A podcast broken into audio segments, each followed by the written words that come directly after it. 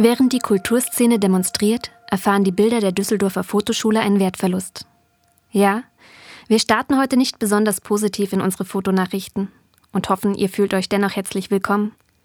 Neben den negativen Schlagzeilen haben wir auch eine Buchempfehlung für euch, berichten vom Software-Update von Adobe und wir schauen zurück auf einen Mann, der sehr viel Pech in seinem Leben hatte.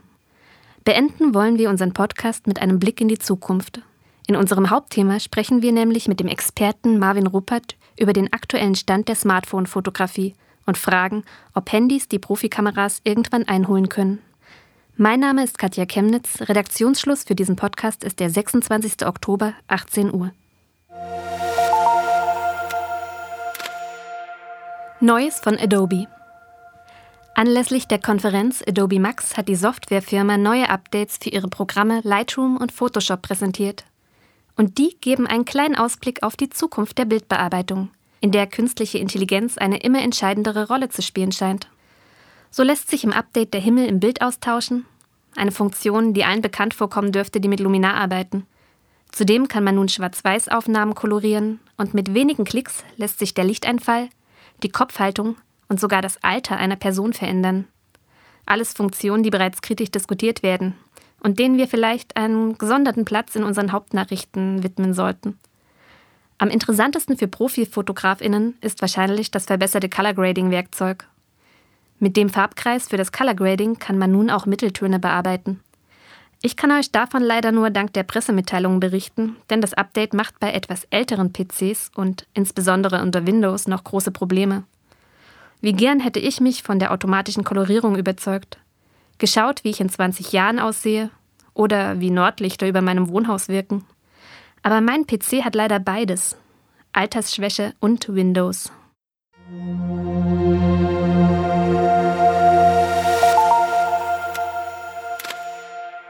Kurznachrichten. Marktpreise der bekanntesten deutschen Fotografen fallen. Andreas Gurski gehört zusammen mit Thomas Struth und Thomas Ruff zu den erfolgreichsten Vertretern der Düsseldorfer Fotoschule. 2011 wurde Gurskis Foto Rhein 2 für 4,3 Millionen Dollar versteigert. Damit war es zeitweise das teuerste Bild der Welt. In den letzten Jahren sind die Preise für die Werke der Düsseldorfer Künstler tief gefallen. Während ein Werk von Andreas Gurski 2011 für durchschnittlich knapp unter 600.000 Dollar versteigert wurde, fiel der Preis 2020 um mehr als 85 Prozent auf unter 85.000 Dollar. Wenn immer mehr Arbeiten auf dem Markt auftauchten, sei die Nachfrage irgendwann gedeckt, sagte Kunstberater Todd Levine Artnet.com. Die Top-Fotografinnen produzierten acht bis zwölf Bilder pro Jahr, normalerweise in Auflagen von sechs bis zehn Fotos. Die gefragtesten Werke der Künstler der Düsseldorfer Schule seien sogar in kleineren Auflagen von vier bis acht Exemplaren erhältlich. Dennoch führe dies laut Todd Levine zu einem Überangebot. Die hohen Preise von vor zehn Jahren waren ein Ergebnis einer guten Ausgangslage.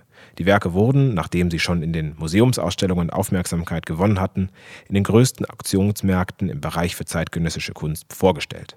In dieser Zeit waren SammlerInnen für zeitgenössische Kunst gewohnt, über eine Million Dollar für die besten Werke zu bezahlen. Auch die Maße der zumeist übergroßen Fotos sei ein begrenzender Faktor. Im Gegensatz zu einem Gemälde ist es nicht möglich, solche Fotos zu rollen und der Umzug oft eine logistische Herausforderung. Die Preise in den Auktionsmärkten machen jedoch nur einen Teil des Ganzen aus. Der Hauptmarkt für Fotos, das heißt Galerien, Ausstellungen und Museen, bleibt stabil.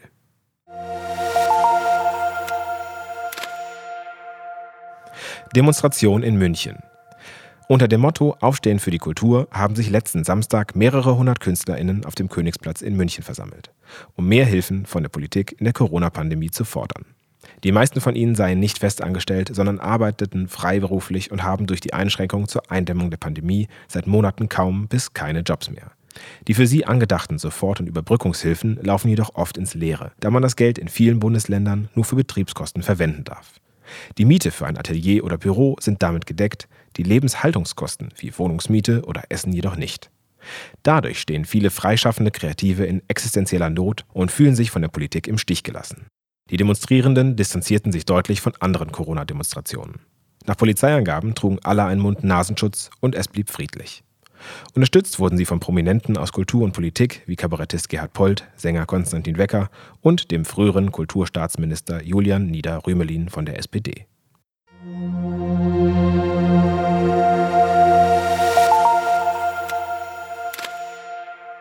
Buchtipp In der heutigen Folge des Podcasts möchten wir euch anstatt einer Ausstellung ein Buch wärmstens empfehlen. New Queer Photography ist ein Werk des Berliner Art Directors und Editors Benjamin Wohlbergs. Der 45-Jährige studierte Kommunikationsdesign und wie sein erstes Buch Urban Illustrations Berlin ist auch New Queer Photography ein eher längerfristiges Projekt. Wohlbergs hat mit Herzblut vier Jahre daran gearbeitet. Neben der eigentlichen Zusammenstellung der Bilder recherchierte er über zwei Jahre Fotografinnen aus der weltweiten LGBTQI-Community.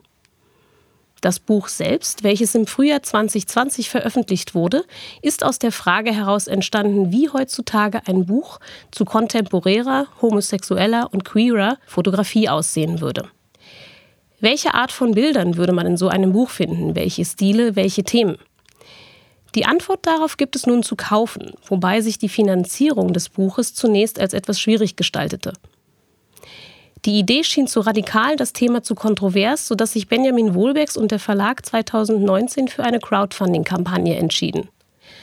Nach erfolgreich abgeschlossener Kampagne finden sich in dem Buch nun mehr als 40 verschiedene fotografische LGBTQI-Positionen.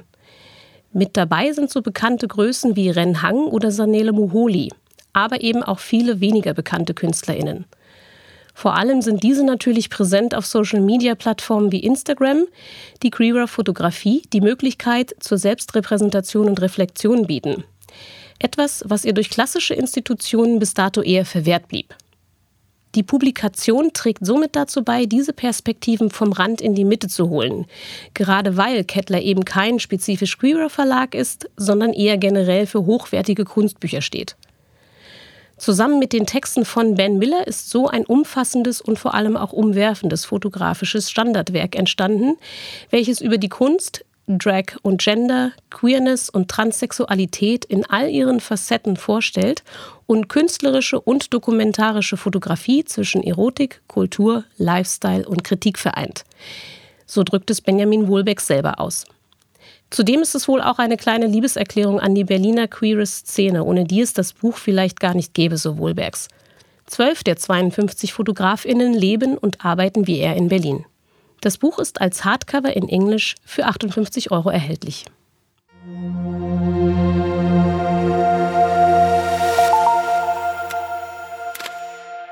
Rückblick vor 180 Jahren, am 18. Oktober 1840, entstand das erste inszenierte Selbstporträt.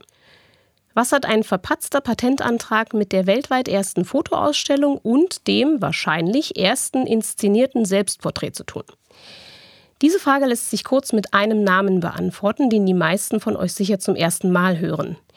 Hippolyte Bayard Bayard gilt mit seiner Erfindung des Direktpositivverfahrens auf gewöhnlichem Schreibpapier als einer der ersten vier Erfinder der Fotografie und ist verantwortlich für einige erste Male in der Fotografie. Die technischen Details zum Verfahren sind hierbei eher nebensächlich. Denn viel spannender ist, dass Bayard mehrere Jahre lang an dieser Technik arbeitete, sie drei Jahre lang verfeinerte und ausgiebig dokumentierte um dann im Mai 1839 vom Sekretär der Akademie der Künste François Arago abgelehnt zu werden. Irgendein Louis Daguerre hatte nämlich vier Monate zuvor einen Patentantrag für seine Daguerreotypie eingereicht, wenn auch mit lückenhafter Dokumentation, die dieser erstmal nachreichen musste, während Bayards Erfindung bereits penibel nachvollziehbar war. Bayard ging also leer aus, ließ sich davon aber nicht unterkriegen. Noch im Sommer desselben Jahres veranstaltete er die weltweit erste Fotoausstellung, in der er 30 seiner Direktpositive präsentierte und hoffte, dadurch eine größere Öffentlichkeit zu erreichen. Aber auch das half ihm nichts, denn nur einen Monat später zog Daguerre nach und François Arago veröffentlichte die Patentschrift der Daguerreotypie, die, wie wir bereits in Folge 1 von Quergehört erfahren haben, als Geschenk an die Welt von Frankreich publiziert wurde. Bayards Chance auf eine Vermarktung seines Verfahrens war damit dahin. Enttäuscht von dieser tragischen Niederlage nahm sich Hippolyte Bayard vor 180 Jahren am 18. Oktober 1840 das Leben. Auf einem Foto. Sein künstlerisch inszeniertes und ins kleinste Detail echt wirkende Selbstporträt als Ertrunkener, das er mit seinem eigenen Direktpositivverfahren erstellte und durch einen ironisch gehaltenen Abschiedsbrief auf der Rückseite untermalte, war gestellt und gilt als eines der ersten inszenierten Selbstporträts. Und hier hört ihr eine Übersetzung des Abschiedsbriefs. Die Leiche des Mannes, die Sie umseitig sehen, ist diejenige des Herrn Bayard. Die Akademie, der König und all diejenigen, die diese Bilder gesehen haben, waren von Bewunderung erfüllt, wie sie selber sie gegenwärtig bewundern, obwohl er selbst sie mangelhaft fand. Das hat ihm viel Ehre, aber keinen Pfennig eingebracht. Die Regierung, die Herrn Daguerre viel zu viel gegeben hatte, erklärte nichts für Herrn Bayard tun zu können. Da hat der Unglückliche sich ertränkt. HB, 18. Oktober 1840. Bayards Name taucht selten auf, wenn von der Erfindung der Fotografie gesprochen wird oder, wenn doch, dann als tragischer, verkannter Erfinder, der durch seinen Perfektionismus zur falschen Zeit am richtigen Ort war. Dabei würde ihm das Unrecht tun. In den Jahren nach seiner Niederlage nahm sich Bayard der Daguerreotypie an, dokumentierte im Auftrag der Kommission für Denkmalpflege historische Gebäude in Frankreich und gründete die Vorläuferorganisation der heute noch tätigen Société Française de Photographie.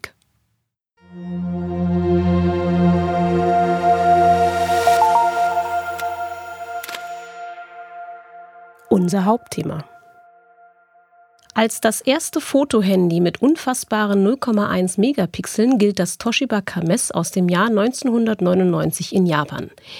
In Deutschland war es 2002 soweit. Nokia, Panasonic und Sharp warfen gleich drei Fotohandys auf den Markt, diesmal sogar mit bis zu 0,3 Megapixeln in der Auflösung. Das erste Handyfoto der Welt hatte seine Geburtsstunde dann schon 2007. Inzwischen sind wir so weit, dass die neuesten Smartphones mit 108 Megapixeln aufwarten können. Es gibt Ausstellungen und Wettbewerbe zum Thema Smartphone-Fotografie und das Museum für Fotografie in Berlin tagte erst letzte Woche zu eben diesem Thema. Dass man mit dem Smartphone also auch fotografieren kann, ist demzufolge nichts Neues. Wir haben uns nun die Frage gestellt, was können Smartphones denn fotografisch eigentlich ganz genau und wo befindet sich die Smartphone-Kamera in ihrer technischen Entwicklung? Dazu haben wir uns mit Marvin Rupert getroffen, der mit dem Smartphone fotografiert, über die Smartphone-Fotografie schreibt und an der Fotoakademie Köln über Smartphone-Fotografie referiert. Herzlich willkommen, Marvin. Im Museum für Fotografie tagte diese Woche Snapshots, Smartphones als Kamera. Darin wird der Einfluss der Smartphone-Fotografie mit nicht weniger als einem Paradigmenwechsel beschrieben. Die Popularisierung des Smartphones ist gleichbedeutend mit einem Paradigmenwechsel in der Welt der Bilder. Eine Revolution, die Alltag, visuelle Praxen, aber auch Berufsfelder elementar verändert hat.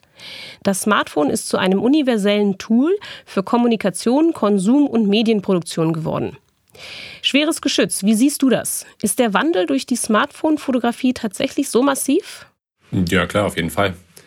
Die Smartphone-Kamera ist ja sozusagen sowas wie die Volkskamera in Anführungszeichen. Ne? Ähm, das heißt, jeder hat so ein Ding.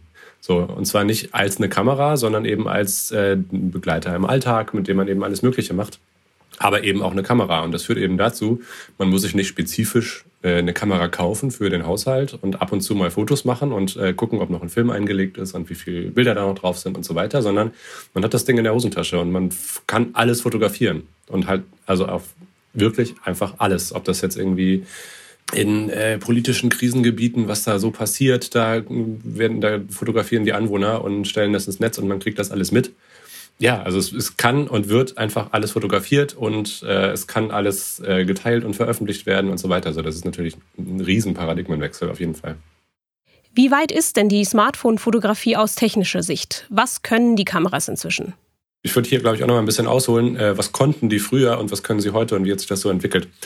Äh, weil als die neu waren, da war das ja eigentlich nur so ein, so ein kleines Gimmick. Ähm, so man hat jetzt ein Telefon, was man immer dabei hat und das kann jetzt auch Fotos machen. Wow.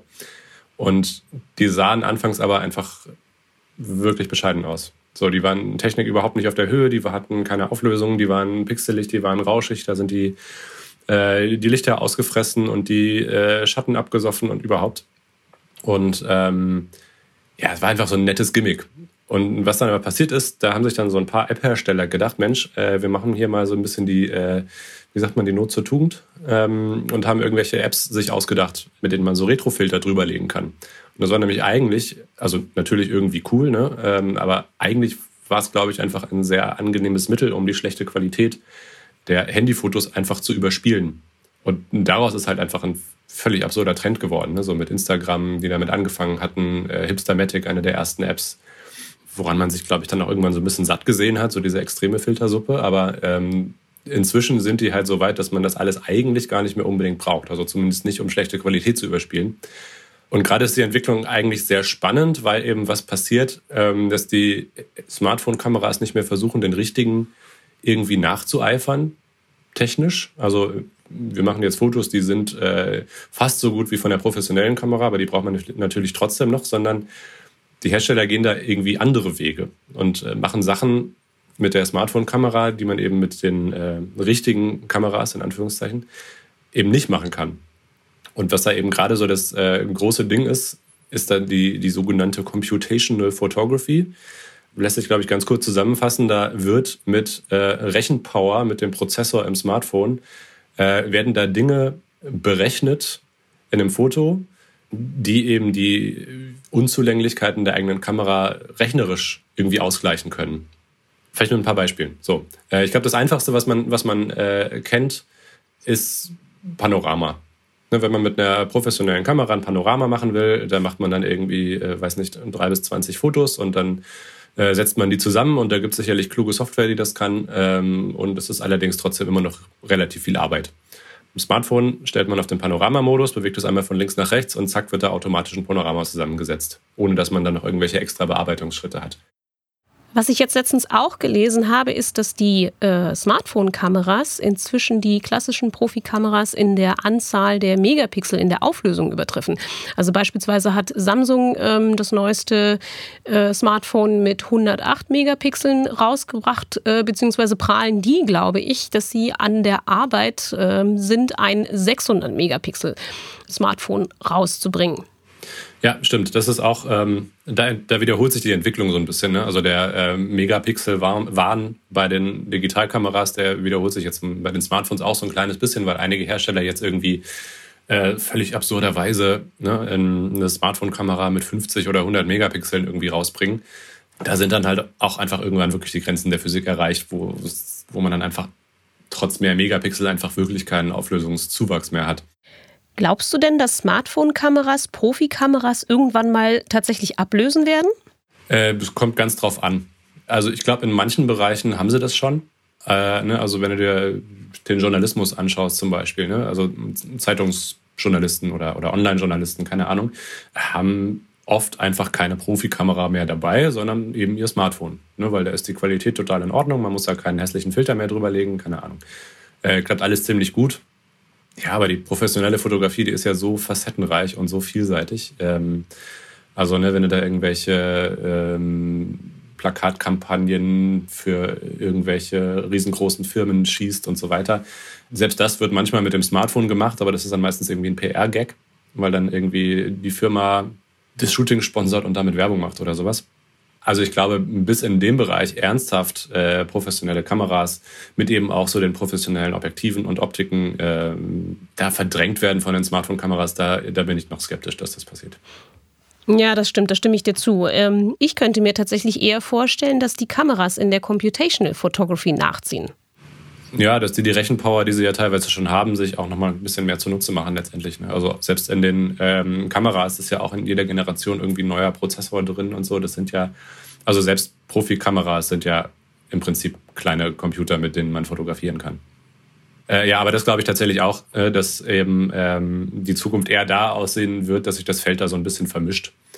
Andere Bereiche sind ähm, zum Beispiel auch äh, Nachtmodus sozusagen. Ne? Das, ist, das ist so im letzten oder vorletzten Jahr war das irgendwie so das neue große Ding von den Herstellern, dass dann irgendwie äh, nachts verwacklungsfreie, scharfe, rauschfreie Fotos mit dem Smartphone gemacht werden können. Was dann eben auch wieder so funktioniert, dass da irgendwie, keine Ahnung, äh, ganz viele Bilder unter der Haube mehr oder weniger gleichzeitig gemacht werden und dann kombiniert werden, aus dem einen nur die Farben, aus dem anderen nur äh, die Details ähm, und so weiter. Und dass sowas dann eben in die Profikameras Einzug erhält, das könnte ich mir schon auch vorstellen. Was ist denn momentan etwas, was die Smartphone-Fotografie noch gar nicht kann? Also so Bereiche, wo es mit der Smartphone-Kamera immer noch schwierig ist, sind äh, im Prinzip eigentlich nur zwei große Bereiche. Nämlich alles, wo man ein ordentliches Teleobjektiv braucht, ja, also irgendwie weit reinzoomen muss äh, ins, ins Bild. Geht einfach noch nicht. Also es gibt, glaube ich, ich glaube, irgendein Hersteller hat mal eine ein Smartphone rausgebracht mit einem optischen zehnfach Zoom. Ähm, aber ich habe es irgendwie auch nicht weiter verfolgt und es hat auch nicht mehr so sehr Schlagzeilen gemacht. Also so gut war es wahrscheinlich nicht. Ne, also quasi alles, wo man ein Teleobjektiv braucht. Also wer schon mal probiert hat, äh, mit dem Handy ein Foto vom Mond zu machen, wird wahrscheinlich ähm, gemerkt haben, dass das dann einfach nur ein, ein, kleiner überstrahlter weißer Punkt ist und nicht irgendwie so cool und spannend und äh, man kann die Oberfläche erkennen und so weiter äh, wie mit bloßem Auge. Dazu braucht man eben ein ordentliches Teleobjektiv. Das ist so das eine oder äh, weiß nicht Sportveranstaltung, also Fußballspiel vom Spielfeldrand. Ne? Also es hat ja schon seinen Grund, dass äh, die ganzen äh, Sportfotografen äh, da immer mit so äh, riesengroßen weißen äh, Tonnen von Objektiven am Spielfeld dran sitzen und nicht einfach ihr iPhone aus der Tasche ziehen. Also das ist so das eine. Und das andere ist ähm, noch, ne, auch das Wort noch fällt hier, glaube ich, relativ häufig, bewegte Motive und schlechtes Licht. Also ich habe es gerade schon angekündigt, es gibt diesen Nachtmodus, ähm, aber dieser Nachtmodus funktioniert halt auch nur, indem man mehrere Bilder übereinander legt und da unterschiedliche Informationen rauszieht, beziehungsweise man macht das nicht selber, das macht das Telefon, ohne dass man es merkt. Aber dafür muss man das dann schon auch irgendwie einen Moment ruhig halten und sobald sich da jemand bewegt, funktioniert das einfach nicht mehr so gut. Was sind denn momentan so die besten Smartphone-Kameras? Das kann man eigentlich auch nicht mehr so richtig sagen. Also ne, es gibt halt so die großen Platzhirsche, Apple mit den iPhones natürlich, die haben jetzt gerade ja wieder vier neue Geräte auf einmal vorgestellt. Ähm, dann kommt aber, keine Ahnung, wann auch immer Google seine neuen Pixel-Phones auf den Markt bringt oder Samsung die neuen Galaxies oder ähm, ja, Huawei, die waren ja lang, lange Zeit eigentlich auch sehr erfolgreich auf dem Smartphone-Fotografiemarkt, weil die sich eben mit Leica zusammengetan haben, die eben die Linsen äh, beigesteuert haben. Ähm, also es ändert sich ständig. Das ist halt immer so ein Kopf-an-Kopf-Rennen und ähm, meistens hängt es einfach davon ab, welche Features braucht man und welche Firma hat gerade als neuestes Feature genau das, was man unbedingt braucht. Was kannst du denn so an Gadgets äh, oder Apps, Technik etc. für Smartphone-Fotografie empfehlen? muss ich auch wieder so ein bisschen unterteilen. Äh, ne? Also fotografieren habe ich ja gerade schon gesagt. Äh, bis auf wenige Ausnahmefälle braucht man eigentlich zum Fotografieren keine weiteren Apps. Ausnahme iPhone, wenn man tatsächlich im RAW-Modus fotografieren möchte oder ähm, die Belichtung manuell steuern. Da geht man bei Android einfach einmal in den Profi-Modus, der ist verbaut in der Kamerasoftware und äh, bei, beim iPhone braucht man dann eben eine extra App. Da gibt es ganz viele. Äh, Pro Camera oder äh, Lightroom, was man ja vom Computer kennt. Da ist auch eine Kamera eingebaut, wo man dann eben auch auf äh, Pro irgendwie wechseln kann. Äh, ich persönlich habe noch meine Lieblings-Apps, wenn es ums Bearbeiten geht. Da ist zum Beispiel, ich benutze sehr gerne die App VSCO, die gibt es für beide Plattformen. Die haben äh, einfach sehr schöne, subtile Filter, die eben ja, eher nach Analogbildern aussehen und die, machen, die geben dann den Bildern eben so ein, wie soll ich sagen, äh, nostalgisch stimmt ja eigentlich gar nicht, aber einen, weniger klinischen Touch. Eine gibt es noch, da habe ich bis dato noch keine Android-Alternative gefunden. Die ist äh, nur für die iPhones. Das ist eine App, die nennt sich Focus. F-O-C-O-S. Die war mal dafür gedacht, bei Fotos, die im Porträtmodus aufgenommen wurden, nachträglich die äh, Intensität der Hintergrundunschärfe und den Look der Hintergrundunschärfe noch zu verändern. Und seit, äh, ich glaube, jetzt einem halben Jahr oder einem Jahr oder sowas, haben die eine Funktion hinzugefügt, ähm, dass das bei allen Fotos funktioniert. Egal, ob die mit dem Porträtmodus aufgenommen worden sind. Egal, ob die mit einem Handy aufgenommen worden sind, das den Porträtmodus gar nicht kann. Egal, ob das irgendwelche Bilder sind, die man aus dem Internet runtergeladen hat. Dass man da tatsächlich einfach auf eine richtig krass überzeugende Art und Weise eine Hintergrundunschärfe reinrechnen kann funktioniert auch mit künstlicher Intelligenz und Machine Learning und so weiter. Und man kann dann irgendwie auch nachdefinieren, äh, wie tief soll die denn sein, welcher Bereich soll noch in der Hintergrundunschärfe drin sein und welcher soll schon wieder scharf sein. Und man kann dann auch noch Lichtquellen hinzufügen, die nur den Vordergrund treffen, aber nicht den Hintergrund. Und ähm, das ist total abgefahrenes Zeug. Äh, also kann ich empfehlen, mal mit rumzuspielen. Gibt es nicht auch spezifisch Objektive für Smartphone-Kameras? Äh, ja, es gibt Objektive, die man draufschrauben kann. Also es sind eigentlich keine Objektive, sondern eher Aufsatzlinsen, ähm, die eben dann die Smartphone-Kamera noch erweitern. Und die gibt es von äh, 5 Euro für drei Stück bis zu, äh, weiß nicht, mehrere hundert Euro für eine. Und da würde ich jetzt einfach mal behaupten, you get what you pay for. Also ich habe beide Varianten mal ausprobiert. Ich habe mir so ein Fünfer-Set mal gekauft. Das ist eine Frechheit, mehr oder weniger. Aber Andererseits es sind halt irgendwie Effektlinsen. Ne? Da hat man dann so einen, Fischaugeneffekt zum Beispiel oder einen Ultraweitwinkeleffekt, der natürlich nicht vergleichbar ist mit einem ernsthaften Ultraweitwinkelobjektiv, ne? wo dann irgendwie bei dieser Billig-Aufsatzlinse sich die Linien dann irgendwie krümmen und äh, es dazu äh, Farbabweichungen in dem Ausmaß kommt, dass man denkt, man guckt da irgendwie durch ein Prisma durch oder sowas an den Bildrändern. Die teureren, da gibt es so ein paar Hersteller. Einer der bekannteren äh, ist, glaube ich, Moment. Die gibt es aber nur in Amerika. Also ich habe mir da mal so eine Linse von äh, besorgt und ausprobiert. Die haben dann zum Beispiel auch eine Telelinse, wobei Tele eigentlich nur heißt, verdoppelt die Brennweite. Also von einem, ne, wenn du so einen, so einen Standard-Weitwinkel, so eine Standard-Weitwinkel-Brennweite hast von irgendwie 28 Millimetern oder sowas, dann macht es daraus eben quasi ein Normal, äh, eine Normalbrennweite von 56 oder ein bisschen mehr als normal. Ähm, und die sind dann aber auch deshalb so teuer, weil sie, eben natürlich auch sehr gut korrigiert sind gegen diese ganzen Bildfehler und Abweichungen und so weiter. Und ähm, die sind dann qualitativ natürlich deutlich besser, aber halt auch wieder größer und klobiger und dann verliert man wieder so die, die Hosentaschentauglichkeit. Und vielleicht als letzte Frage noch, soweit ich das gesehen habe, gibt es inzwischen tatsächlich auch Blitzanlagenhersteller, die ihre Blitzanlagen mit einem Smartphone auslösen lassen können. Ja, stimmt, genau. Ähm, das ist auch so eine der neueren Entwicklungen. Ähm, und das hat natürlich auch äh, die Profikameras von den Smartphone-Kameras noch abgesetzt, weil äh, Smartphone-Kamera und Blitz, da denkt man eben einfach an diese kleine Mini-LED, die im äh, Smartphone mit drin ist. Äh, inzwischen ist es dann aber tatsächlich so, dass eben die Firma Profoto zum Beispiel oder die äh, Firma Godox, die günstige Alternativen anbietet, die auch sehr gut funktionieren. äh, ich glaube, die beiden haben es inzwischen, dass man eben da mit einer speziellen äh, Kamera-App dann auch die Blitzanlagen damit koppeln kann. Und dann eben tatsächlich mit irgendwie einem, weiß nicht, 1000 Euro pro Fotoblitz mit äh, Softbox und keine Ahnung was, dann einfach nur beim Handy auf den Auslöser drücken muss. Und dann hat man eben die Gestaltungsmöglichkeiten da auch noch zur Hand. Wir können, glaube ich, festhalten, dass Smartphone-Fotografie ein wichtiges, nicht mehr wegzudenkendes Genre der Fotografie ist. Ähm, auf jeden Fall vielen Dank dir, Marvin, für deine Zeit und für die Expertise. Ich kann auf jeden Fall allen nur noch empfehlen, Marvin mal in seinen Kursen zu besuchen. Zum Schluss habe ich dann noch mal ein bisschen recherchiert und einfach geschaut, was wir alles schon so an Smartphone-Fotografie finden, wo wir es vielleicht gar nicht erwarten. Zum Beispiel sind viele von Pete Susas Behind-the-Scenes-Fotos während der Präsidentschaftszeit Obamas mit einem iPhone entstanden. Eines der Cover des Condé Nast Traveler Magazins wurde auch mit einem iPhone fotografiert und ich habe sogar ein Cover der australischen Elle und der Sports Illustrated gefunden, die so entstanden sind. Seien es also Kooperationen von Huawei und Leica oder Hasselblatt und Motorola, Ausstellungen und Wettbewerbe oder eben die vollmundige Ankündigung von Samsung, ein Smartphone mit 600 Megapixel Kamera herausbringen zu wollen. Den Möglichkeiten der Smartphone-Fotografie sind noch lange keine Grenzen gesetzt.